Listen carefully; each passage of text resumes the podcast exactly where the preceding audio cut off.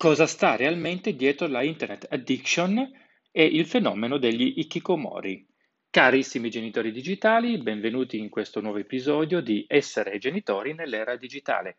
Io sono Ivan Ferrero, psicologo delle nuove tecnologie e in questo nuovo episodio vi parlo di un tema che purtroppo sta eh, prendendo sempre più piede, ossia la internet addiction e il fenomeno degli hikikomori. Attenzione, li accosto, anche se in modo molto errato, perché? Perché purtroppo nei mass media vedo che questi due termini, internet addiction e hikikomori, vengono spesso associati, ossia molto spesso i servizi eh, lasciano a intendere che il digitale sia la causa del fenomeno degli hikikomori. In questo episodio chiarisco alcuni dubbi, tratto da un'intervista che Matteo Neroni mi ha fatto per liberamente.me. Proprio su questo, Ivan, infatti um, il DSM, no, che è il manuale diagnostico... Scusa, rido, perché so dove vuoi arrivare. ok, beh, eh, no, non, possiamo non citarlo. Dai, vai, vai. Ma la risposta sarà Non possiamo non citarlo. Va bene, la domanda è molto semplice. Sì. Uh, il DSM è questo manuale, questo grande manuale delle patologie eh, che viene ehm, diciamo ogni tanto revisionato, siamo alla quinta edizione e tra, in questa quinta edizione è stata inserita tra le um, dipendenze le, tra una nuova categoria, le new addiction e tra queste c'è proprio anche la dipendenza da internet. Allora, visto che tu hai una voce un pochino fuori dal coro e questo a noi ci piace, no? Allora, volevo chiederti a te un'analisi critica di quando uh, uh, diciamo possiamo riconoscere i segnali, i campanelli d'allarme che ci fanno capire che magari o noi stessi o qualcuno che ci è accanto sta comunque cominciando a utilizzare in maniera un po' distorta e disfunzionale eh, il digitale. Beh, come per ogni dipendenza, quando eh, questo comportamento inizia ad essere disfunzionale per la propria vita o per la, per, per la vita di chi li circonda è relativo, perché, però soprattutto per la propria vita. Questo è un po' come per tutte per tante altre, definiamo le dipendenze. Ad esempio, Quali sono altri... questi segnali? Quali sono allora, questi segnali? Beh, i segnali sono sicuramente eh, alterazioni dell'umore, il fatto di, eh, appunto, prima ho parlato di fear of missing out, quindi comunque l'incapacità di lasciare questo dispositivo banalmente anche nell'altra stanza, ad esempio. Eh. Eh, magari so, sono a cena, io ad esempio quando sono a cena il cellulare, perché eh, la, la, cena, la cucina è in un'altra stanza, banalmente rispetto al salotto, il cellulare sta nel salotto, perché tanto penso se qualcuno ha urgenza mi telefona e sento squillare, ad mm. esempio, ok? Invece eh, le persone che non riescono mm, a separarsi. A separarsi, esatto, questo sicuramente. Quindi, è un segnale. Esatto, sì, eh, così come la, mh, mm, eh, la il controllo spasmodico eh, del mezzo, penso ad esempio alla gente che aggiorna Facebook ogni tre secondi, ma cosa vuoi che sia cambiato il mondo in tre secondi, nei quattro amici che hai, tra l'altro, insomma, eh, questo discorso qui. Però attenzione, perché eh, sulla dipendenza bisogna essere molto, eh, andare molto delicati, perché? Perché in realtà molto spesso dietro a questi comportamenti non c'è tanto la dipendenza da smartphone, ma si tratta di disagi ben più profondi. Ok? Quindi attenzione perché non è internet che genera dipendenza, ma sono le persone che per vari motivi loro trovano in internet il rifugio, lo sfogo, la catarsi e così via. Okay? Quindi la tua visione è di un internet compensativo? Sì, sì, sì. Allora, il più delle volte sì. Eh, questo lo dicono anche le ricerche. Pensiamo ad esempio ai vabbè, famosi ikikomori. Purtroppo ormai gli ikikomori vengono associati all'uso da dipendenti di internet, di videogiochi e da tecnologia, che in realtà è un errore. Ok, ti fermo un secondo, sì, sì, Ivan. Certo. Gli Kikomori, per chi non conoscesse Grazie. questo uh, particolare, um, particolare, fenomeno, è, sostanzialmente, detto molto brevemente, è una scelta consapevole che alcune persone fanno di ritiro sociale.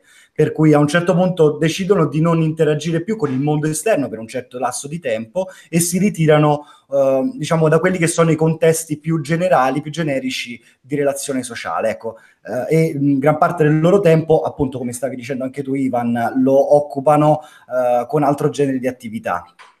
Esatto, no. che non è necessariamente internet, perché io sono per lavoro, mi occupo anche di queste cose, sono anche entrato in contatto con ragazzi in questo caso, perché vabbè, la popolazione sta crescendo, comunque tendono ad essere ancora molto giovani, almeno in Italia, ehm, e in realtà non è così scontato che, eh, non è così scontato che passassero tutto il tempo su internet.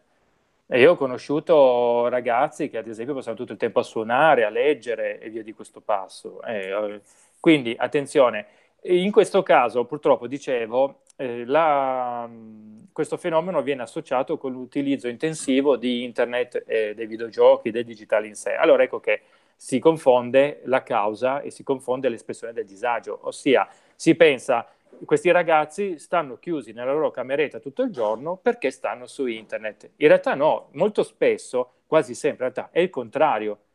Mm-hmm. Cioè stanno su internet perché stanno chiusi tutto il giorno nella loro mm-hmm. cameretta e in qualche modo il tempo se lo passano.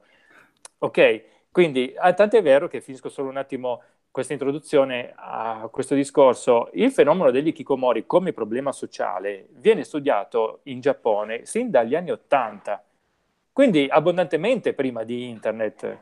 Il fatto che, eh, il, ehm, che adesso si parli tanto di internet, di kikomori, eccetera, eccetera, è semplicemente un discorso di timing molto semplicemente. Perché? Perché nella nostra società, quindi la società italiana, la società occidentale, si sta sviluppando in questi anni in cui, guarda caso, c'è anche il digitale.